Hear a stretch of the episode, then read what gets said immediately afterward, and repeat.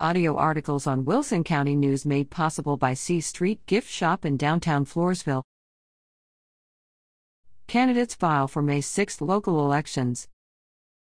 A number of individuals have stepped up to run in local May 6 elections. The filing deadline for candidates was February 17 at 5 p.m.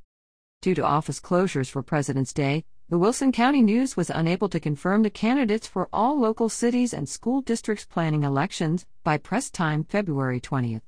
However, here are some of the candidates City Councils Elmendorf, Place 1, Ippolito Polo Maldonado, Place 2, Thomas Hicks, and Place 4, Manuel Decina, all are unopposed.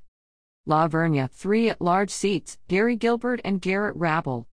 Stockdale Mayor Juan Jesus Diaz, Patty Stahl, and Ray Wolf, District 1, Ethan Wellman, and District 2, Saul Bosquez, both are unopposed.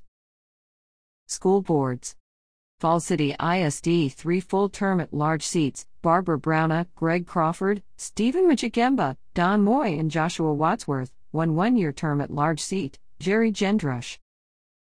Poth ISD 3 at large seats William Eckel, Clint Garza, Lacey Prusky, and Tammy Ramzinski.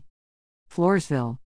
The Floresville City Council didn't hold a meeting to call for a May 6 election, two recent council meetings were canceled. To meet the February 17 deadline, council members were asked to sign a document calling for the election. The Wilson County News was unable to learn by press time February 20th if the signatures were obtained for the election order, or who had filed for council seats, due to City Hall being closed for President's Day. Watch for more election information in coming issues of the Wilson County News. Reader at WCNOnline.com.